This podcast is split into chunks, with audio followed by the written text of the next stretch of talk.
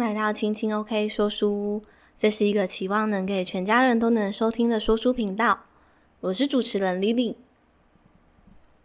本期节目想要和各位听众朋友分享的书籍是《找回自己》，Chris Su 的瑜伽之路，你需要的正念阴瑜伽。那这本书的作者呢，就是 Chris Su，他的中文名叫徐国良，出版社呢为好读出版有限公司。那么，之所以会选择这本书呢，是因为我自己一直以来有在练习瑜伽。那我觉得练习瑜伽的过程呢，其实就很像在接触所有学习的事物一样，就是当你越是投入在里面的时候，你越会感觉到里头的博大精深跟自己的不足，所以就会借由很多的学习跟探索，来打开自己在这一条学习之路的大门。那这一本找回自己呢，它其实是主要在讲正念阴瑜伽的内容。那作者他是马来西亚人，Chris Su 呢，他从小就非常喜欢唱歌，但是呢，很多人都认为他其实没有办法唱歌，这是为什么呢？是因为他两岁的时候啊，就是罹患了肾脏疾病，经常住院。那当时他还有气喘，那因为总是这样上气不接下气的情况下，他根本。被众人都认为他没有办法好好的唱歌，但是他是一个爱唱歌的孩子，所以他并没有放弃。所以呢，他就在带着一股不服输的心情，就是继续练习唱歌。那他的个性呢，他形容自己是很倔强，不愿意放弃。所以呢，他在一路努力的过程中，他后来其实他真的很厉害，他得到了就是当时马来西亚的歌唱总冠军。那他后来呢，甚至也还成为了一位歌手。那它跟瑜伽究竟有什么样的关系呢？在这本书里面呢，他不止一次提到他自己呢，一开始认识瑜伽的时候，其实他并不是带着就是习练瑜伽的心情来接触瑜伽这件事情。他说他一开始只是为了做瑜伽生意，也就是说他开设瑜伽教室。那当时呢，他认为瑜伽是一门生意，但是后来呢，在因缘际会之下呢，他不断的借由一些身边的人，还有透过自己练习瑜伽的过程中，瑜伽这件事情呢，才真正的走到他的心里面，他才把心定下来，去感觉瑜伽带给自己的身心变化。那最后呢，他也变成了一位瑜伽老师。那他甚至接触了一些呃中医啊，因为瑜伽里面非常重视我们所谓的呼吸跟调息。那他认为啊，这个部分跟中医里面讲究的气，人具有一些气息是有息息相关的性的。那么谈到瑜伽，其实有在习练瑜伽的人应该知道，就是瑜伽有分非常多的流派。那作者呢，他在这一本书主要呢是做推广是正念音瑜伽。那瑜伽的流派啊，比如说有很多像阿斯坦加瑜伽、乐瑜伽、能量瑜伽、流动瑜伽等等。那这些瑜伽呢，刚刚所说到的大部分都是所谓的阳性瑜伽。那所谓的阴性。瑜伽又是什么呢？那其实呢，阴性瑜伽它在讲的呢，是我们沉着下来，全然的接受，那培养静止的态度。作者说呢，正念阴瑜伽其实就像一扇与内在连接的门，那扇门呢，能够更深刻、更安宁、更清明的与自己的内心接触。那在练习的过程中呢，内心保持着对于万物的慈爱。充分的去感受这世界带给我们的感受，因为在练习正念阴瑜伽的过程啊，就是很多的动作会有更多的停留跟放慢。那在这样的过程中呢，其实作者说就是为了训练我们的内心稳定专注。那在这样的过程中呢，不仅可以提升我们的肺活量，净化我们的血液，甚至还可以达到按摩我们内脏器官的作用，可以增进消化器官的运作。不过，作者也有提到，他说，如果你本身有任何的疾病啊，还是一样要接受治疗。瑜伽只是一个照顾我们身心的辅助工具。那提到阴瑜伽，很多的重点啊，它会停留放慢，那它就是着重在于锻炼我们的关节。那关节呢，到底是为什么要锻炼关节？那有些人他可能年纪大了，又或者是年纪还没大，他就五十肩，可能关节就受到了伤害等等的。那关节其实是为了连接我们骨头与骨头之间的结缔组织。那结缔组织呢，它本身就包覆了我们的软骨、关节囊、韧带、肌腱、筋膜等等。那我们锻炼关节的主要理由，就是为了要防止萎缩、预防退化、减少我们的。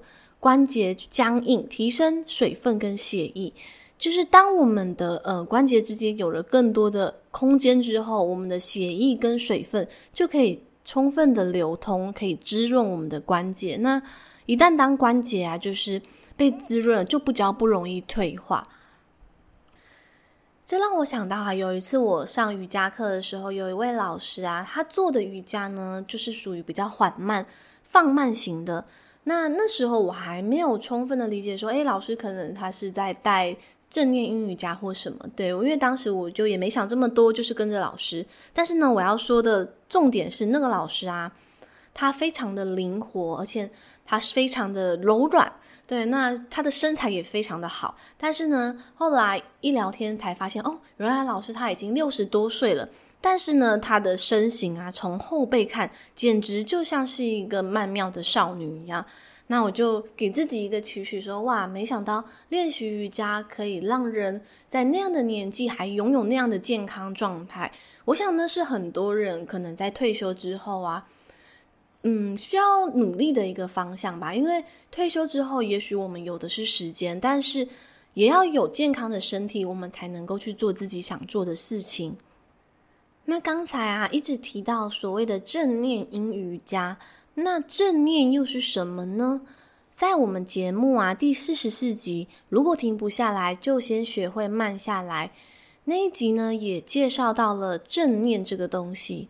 那简单来说呢，正念呢，它并不是说，诶，我们只能够拥有一直以来的好心情，并不是那样。正念呢，它更像是专注回到自己当下身心的本身。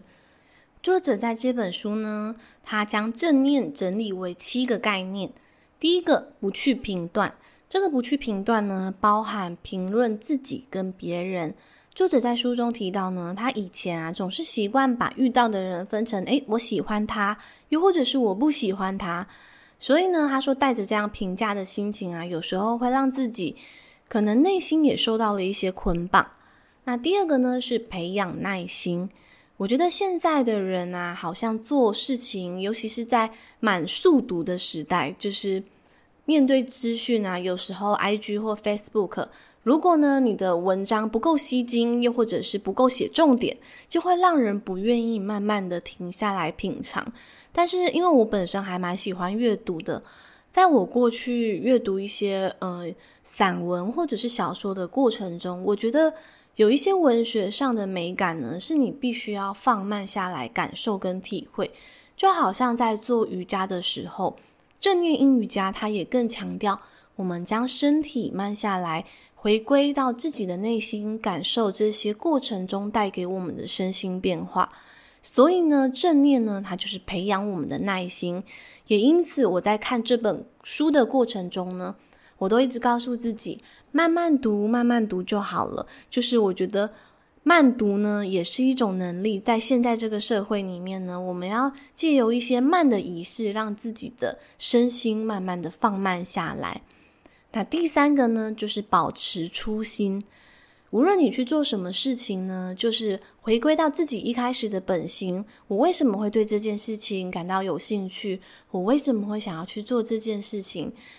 像一个孩子一样去喜欢一件事情，那或许就是保持初心，能够带给我们生命的能量流动。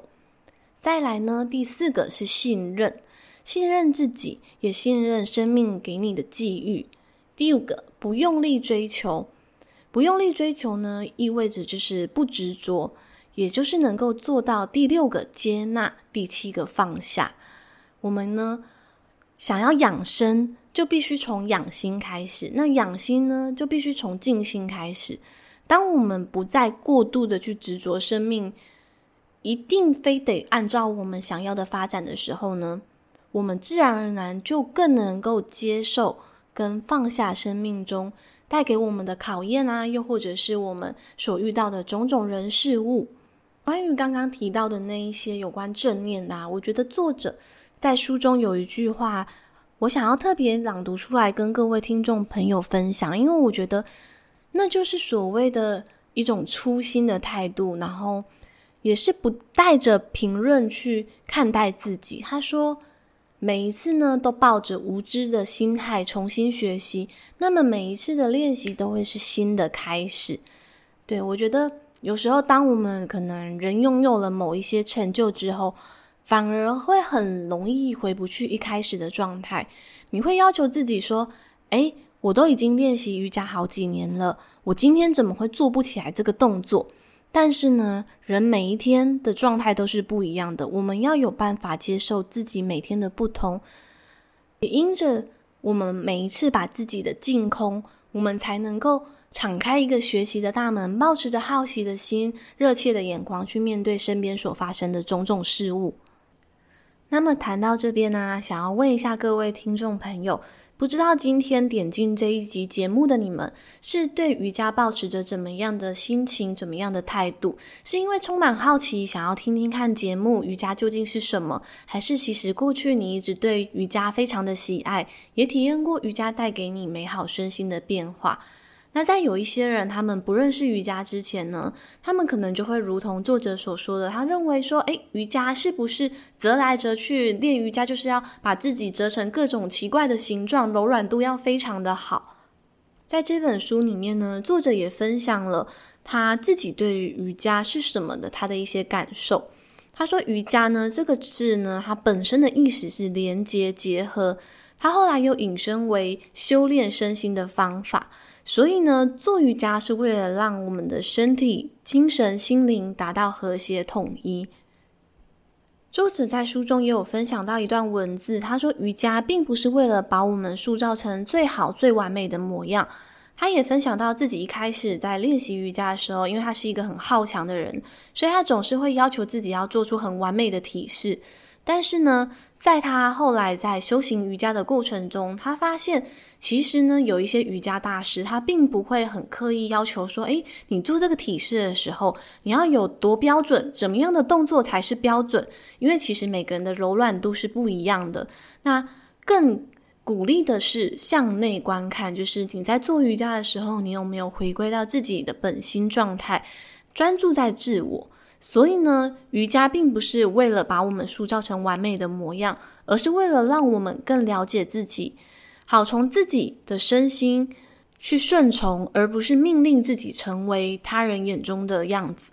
那在这边呢，我还想要再分享有关于我自己练习瑜伽的感受跟经验，就是以前一开始我接触瑜伽，最刚开始是硕班的时候，去跟大学部的时候一起上体育课。那我觉得那个时候对我来讲是在课业忙碌很难得的一个放松，所以就觉得说，哇，做瑜伽好舒服。那后来硕班结束之后呢，我大部分是自己看影片练习或看书。那直到后来呢，有机会去上了真正的瑜伽课，从瑜伽的学理知识，再到瑜伽的动作慢慢学习。但我觉得这对我来讲最大的不同是。呃，虽然瑜伽未必有什么所谓的非常标准的动作，你一定要做到怎么样才是瑜伽里的完美？因为我觉得瑜伽本身它就是并不是鼓励追求完美，而是鼓励向自己的内在寻求。但是我去上了专业的课程的感受是，我觉得做瑜伽至少是。让我们知道以正确的方式，我觉得那个正确的方式就是避免运动伤害。让我们知道以怎么样的方式关照自己的身体跟心灵不会受伤，而且我们可以好好保护它，好好的修复它。这我觉得是我在上完瑜伽课之后很大的一个收获。那你觉得瑜伽呢，到底是什么呢？这个答案也许在每个人的心中有不同的答案。那如果一开始你只觉得它是一个运动，我觉得这也没有关系，因为我觉得像探索一开始总是要先从自己喜欢的面向切入。那我觉得瑜伽到底是什么呢？作者的解释呢也非常的能够打动我。他说，瑜伽的修炼终极成果便是瑜伽是你，你就是瑜伽。这一番话到底是什么意思呢？这其实就是一个天人合一的概念，就是我与万物合而为一。在瑜伽的介绍里面啊，八支瑜伽里面中的三摩地，意识它就是解释只剩下冥想的对象存在，对自己的知觉消失了。也就是说，假设你正在冥想着，内容是我与天地万物，那么你自己本身已经消失了，你就等于这个宇宙万物的本身。所以我也曾经听过，就是我们每个人的体内啊，都具有神性。也就是说，我们心中有神，我们本身便是神。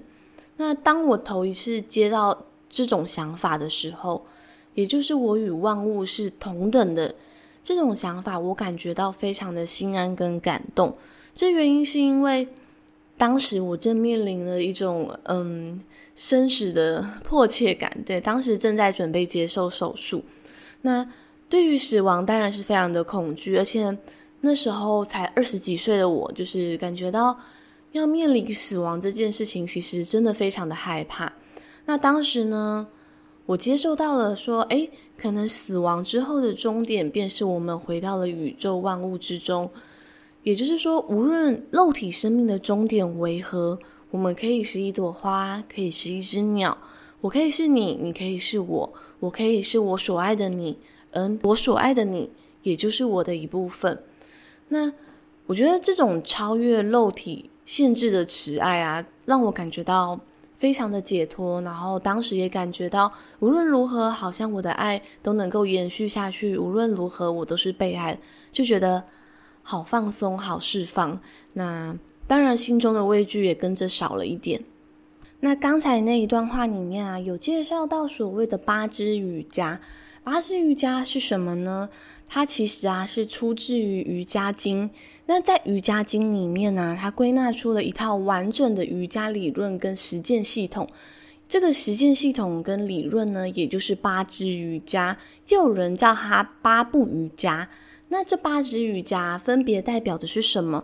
第一个呢，亚玛持戒。它指的呢，就是我们本身呢有具有一些戒律，比如说不纵欲、不说谎等等。那第二个呢是尼亚玛精进，也就是说呢，你克制身体与感官，然后对外的宇宙神性顺服。那第三个呢，阿萨那调身，也就是我们最常在瑜伽习练之中所进行的体位法。那在进行体位法的时候呢，必须要配合冥想。第四个呢为 Pranayama 调息，就是进行有系统的呼吸方法，控制呼吸，吸气、吐气，便是调息的意思。第五个呢为 pratyah，指的是摄心，指的是与自己合为一的概念，透过呼吸调息，还有长时间的停留在体式之中。可以创造出一个属于自己的空间，然后眼观所有的一切，包含自己所有的身心状态、情绪、思想等等，而且不去对于这些情绪感受做以批判。那接下来第六个呢是 Dharana，指的是凝神专注的意思。借由瑜伽的练习呢，我们将意识放在一物之上，全然的专注。第七个呢为 Dhyana。指的是入定，就是知觉周流不息的状态。那最后一个第八支呢，就是 Samadhi 三摩地。到达这个状态的时候呢，就是我们已经连接内在，通往自己的神性，体会到你就是万物本身，瑜伽是你，你是瑜伽。那这个呢，以上就是简单的八支瑜伽的介绍。听完了八支瑜伽的介绍啊，应该可以感觉出来，就是瑜伽它是非常重视我们内观的部分。所以呢，在书中有一段话，它是说，我们啊在练习瑜伽的过程中啊，其实不应该追求速成，也不应该重视效率，而是应该要更看重修心。瑜伽的练习必须由浅入深，静心后再进入练习。此啊，作者啊，他就有说，每次上瑜伽课之前啊，他都会告诉他的学生，又或者他自己会做到，在十五分钟前先进教室。那这么做呢，是为了摆正自己的内心，不急躁的进入上课的状态，心平气和的更了解当下的自己。那这其实也是给我一个提醒，就是不管我们要去做任何的事情啊，比如说准备上班前的早起，是否有自己更充裕的时间，又或者是说到了公司，是否会有更充裕的时间准备好开启今天的上班呢？我觉得这也是我从硕班毕业之后有很大的改变，因为以前啊，在大学还有在硕班上课的时候，有时候会觉得说，诶，有时候我找到教室，老师也还没有来啊，那我这么早到要做什么？但我觉得其实啊，我们不能去要求别人，但是我们能够好好的管理自己的内心。那以前我总是很喜欢就是压秒进教室。然后，如果刚好遇上老师也刚好走进来，内心就会有一种诶，好像没有浪费分毫时间的那种赚到的感觉。但是呢，有时候这种状态呢，也会让我好像对于迟到这件事情啊，就是比较没有看重。那其实我觉得当下就知道这并不是一个好习惯。那后来也算是身体的一个讯号吧，就是我发现急急忙忙的时候，自己好像常常很紧张。那一紧张的时候，好像真的心脏就会觉得比较不舒服，那种急促感呢，会让人感觉到烦躁。所以呢，就是现在啊，我都比较喜欢留给自己充裕的时间，不管是之后在外面上瑜伽课啊，又或者是报考一些课程，我都会提早进教室。那平常我也不会一起床之后就马上去接上班，因为这样感觉真的是会有一种一天很慌乱的开始。再来呢，想要谈到英瑜伽里面有关内在修心的部分，呼应本书的主题，找回自己。我觉得作者啊，除了谈论瑜伽的知识啊，跟如何去做以外，他谈到了很多，就是我们寻找自己内心的过程。那这当然也包含了过去的一些创伤。那有些人呢，他们可能长大了，但是他们依然没有办法从过去的悲伤的记忆中走出来。那么，作者在这本书呢，他分享了很多观点。我觉得看的过程会有一种被疗愈、被爱，甚至你可以借由这些文字，也许不能马上放下，但是你会知道，要放下这些事情，你自己也是拥有这样的力量的。作者在这本书中有提到呢，假设啊，如果你想要去疗愈自己的内在创伤。那么有一个很重要的前提呢，就是你必须要知觉自己所受到的伤害是什么，就好像在剥洋葱一样，你必须一层一层的往自己的内在去探索。作者提到呢，其实有很多人的内在创伤都源自于原生家庭。那虽然这并非完全是，但是呢，如果假设一个孩子呢，他在他小时候渴望得到父母关爱的时候，但是父母啊却打骂孩子，或者是不愿意给予他们爱的感受，那就会让小孩子萌生出“诶，我不值得被爱”或者是“我不配拥有被爱的资格”的这种想法。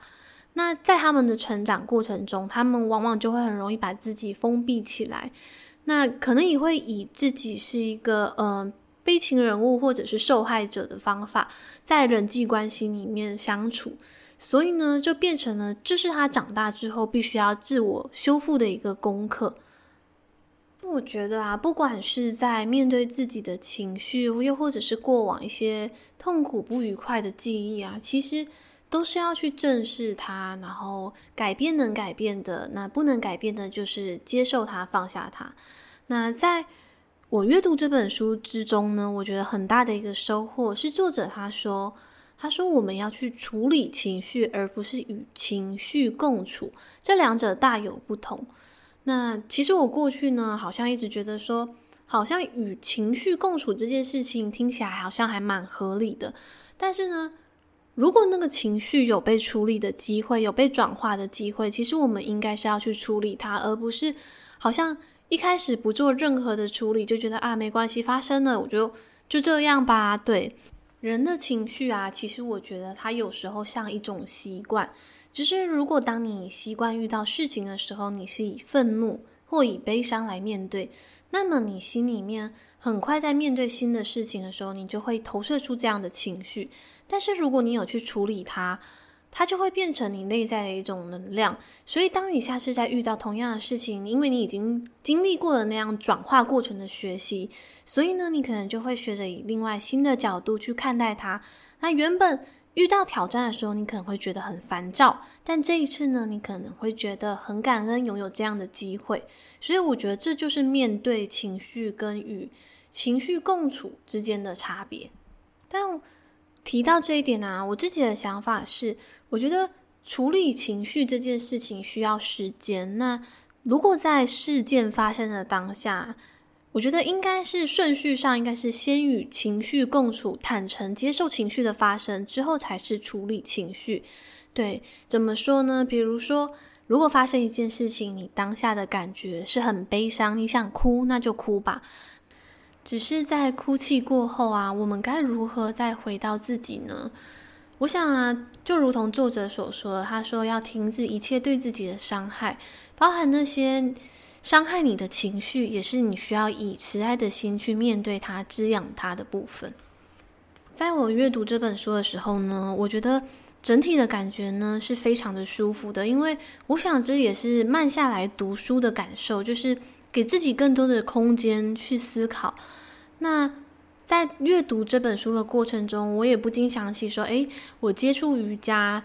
数一数，今年也算是第七年了。那这一路啊，有过很懵懂无知的时候，好像根本就不知道瑜伽是什么，然后对瑜伽也有很多幻想。对，那但是呢，从接触它之后，慢慢的更了解它之后，那股很热情、更想要越发去探索的感觉，也让我感觉到很兴奋。但是呢，不管怎么样，在瑜伽练习的这条路啊，我觉得就像作者所说的，我们要回归瑜伽的本质，也就是向内在寻求、认识自己、探索自己。坦白说呢，就是回顾着我自己从过去到现在，其实，嗯，很诚实的面对自我，我觉得真的是有过不感恩的时刻，有过执着的时候，也有过很骄傲的那种，嗯。对，就是很自满的时刻。对，那说起这些呢，真的是有一点点赤裸，但是也是很真实的我。那我觉得每个人都有很多不同的面相。那我觉得在这个节目中，就是分享自己在瑜伽中的体悟，就是嗯，也是很坦诚的承认自己的不完美。那。作者说的有一句话呢，真的是让我有很深刻的反省。他说：“事实上啊，瑜伽是不会让人受伤的，会带来受伤的是一颗傲慢的心。当你忽略了身体的声音，强迫身体去承受它无法负荷的压力，伤害才会发生。那我觉得这个所谓傲慢的心啊，就是不管是在进行瑜伽的时候，你强迫自己一定要做到某些体式。”是因为自己真的太骄傲了，认为自己可以，但是你没有去感受你的身体已经到达了极限。那离开瑜伽垫上之后，把瑜伽的精神拉到了生活层面，那颗傲慢的心会不会让自己有时候过于逞强、过于执着？这也是我们需要学习去转化它的部分。在前面有介绍到的八支瑜伽，有提到有关持戒的部分，那。这其实也让我一直想到，就是当我们有意识的去控制自己的执着心、自己的骄傲心，就好像有一段古语，他说“时时勤拂拭”，意思就是说，就好像我们为了要去除镜台上的尘埃，我们必须要经常去打扫它，镜子才会明亮。但是，我觉得瑜伽并不是说你好像诶，今天静心冥想，我好像回归到。自己的内在，我听到自己的声音了，那我就一辈子学会了。我觉得这必须要不断的学习，有时候可能你今天会，但明天又不会了。对，我觉得这也是一种不逞强的态度。本书中有分享到一个叫做业瑜伽，业就是我们平常有些人会说业障的那个业。那业余家，它其实呢，指的就是透过付出、学习、奉献。那通常啊，就是会以，比如说打扫环境啊，来进行业余家的练习。那其实呢，透过这个清理的过程啊，是为了要清净自己的执着气息，反省自己的不足之处。我想这应该在蛮多就是电影里面可能会看到一些高僧，那他们可能就一直让弟子去扫地。那这就是业余家的部分。那看到这个部分呢，就是除了常常要打扫自己的内心，也要打扫外在的环境。那因为业余家主要是为了让我们学会练习奉献，那所以呢，我也是想说，诶，做家事的时候。其实呢，这就是我们练习做夜瑜伽的时候，所以应该是带着感恩的心说：“诶，感恩我有这个家，感恩我有这个家事可以做，让我有学习奉献的机会。”对，这是我的目标啦。对，虽然有时候很忙很累的时候，还是会有一点觉得啊，可不可以明天再做？但是呢，如果在时间很充裕的情况下，其实我真的还蛮喜欢打扫房子，因为我觉得好像在整理的过程中啊，就是会有一种。更了解自己，更接近自己内心现在的状态的感受。不管是以怎么样的方式进行瑜伽的练习啊，作者提到，人的执着心呢、就是会捆绑我们。一旦我们升起了执着的心，就可能会奋不顾身的去追求，即使后来已经不喜欢那件事情，也不再需要了，但是却也不愿意放手。为什么会这样呢？原因在于追求的过程中，我们因为太害怕得不到那样东西，而产生了深切的焦虑感，然后陷入了负面的情绪循环里面，所以久而久之就会被这种感觉制约了。所以你已经不再喜欢，不再需要，但却放不了手，这就是受到执着心所捆绑的例子。那我觉得执着心呢，其实会发生在很多的事情上，不管是对人、对事、对物。有时候你很爱一个人，可是呢，他却不爱你，却不愿意放手，是因为之前你可能很害怕，你没有办法在那份爱里面得到安定的感觉，你有一种害怕失去的感觉，所以当他不爱你了，你却也不能放手。那对于物品呢？你过去很喜欢，但是呢，如今那件衣服或那个物品已经再也不适合你，却舍不得丢掉，是因为呢，你可能在那个物品上面。你还是感觉到一种焦虑。如果把它丢了，未来会不会用得到呢？如果把它丢了，我会不会是一个很浪费的人？如果把它丢了，那种恐惧会不会在我的心里面隐隐作祟？所以，真的是在我练习先对于物品的断舍离之后，我觉得这真的是夜瑜伽的一个实践，因为真的是从外部清扫到达了内在心灵上的清扫。那这一集节目呢，就是讲了很多有关书中的内容，还有自己的感受。那这本书呢，我觉得它里面讲得很深，包含了一些脉轮啊，这个部分我没有提出来讲。那就像做瑜伽一样，你要亲身去做，你才能够体悟。那我觉得有时候阅读也是，就是有时候我们借由让自己沉浸在文字的过程中，那尤其我觉得像现在蛮多人可能听广播节目。都会是边做事，然后一边收听，对，包含我自己的习惯，很多时候也是这样，一边煮菜一边听。但是回想在那些的时光中，我们真的有静下来感受我们正在做的那件事情吗？对，我们有好好的静下来喝一杯茶，静下来读一本书，静下来收听一个节目吗？对，所以我觉得这或许就是瑜伽能够在生活各处实践的地方。也许说，对你来讲，生活忙碌的时候，要好好的读一本书可能太久；又或者收听一个节目，需要完全心无旁骛，也不能做其他事，对你来讲很困难，因为你可能还有好多的事情要处理。那能不能像作者所说的一样呢？我们花三分钟的时间，好好的呼吸，尽可能的去自然的呼吸就行了，不要试着去操控它，把眼睛闭起来，感觉到身体的放松。在这个过程中呢，即使内心浮现了任何的情绪，也请不要去拒绝它、排斥它或压抑它。只要静静的投入在呼吸里面，用你的内在去觉察。这本身呢，短短的呼吸时光就是你疗愈的过程。练习瑜伽最珍贵的呢，作者提到，虽然看不到，但是却可以用心感觉到。其中呼吸呢，就是其中一个。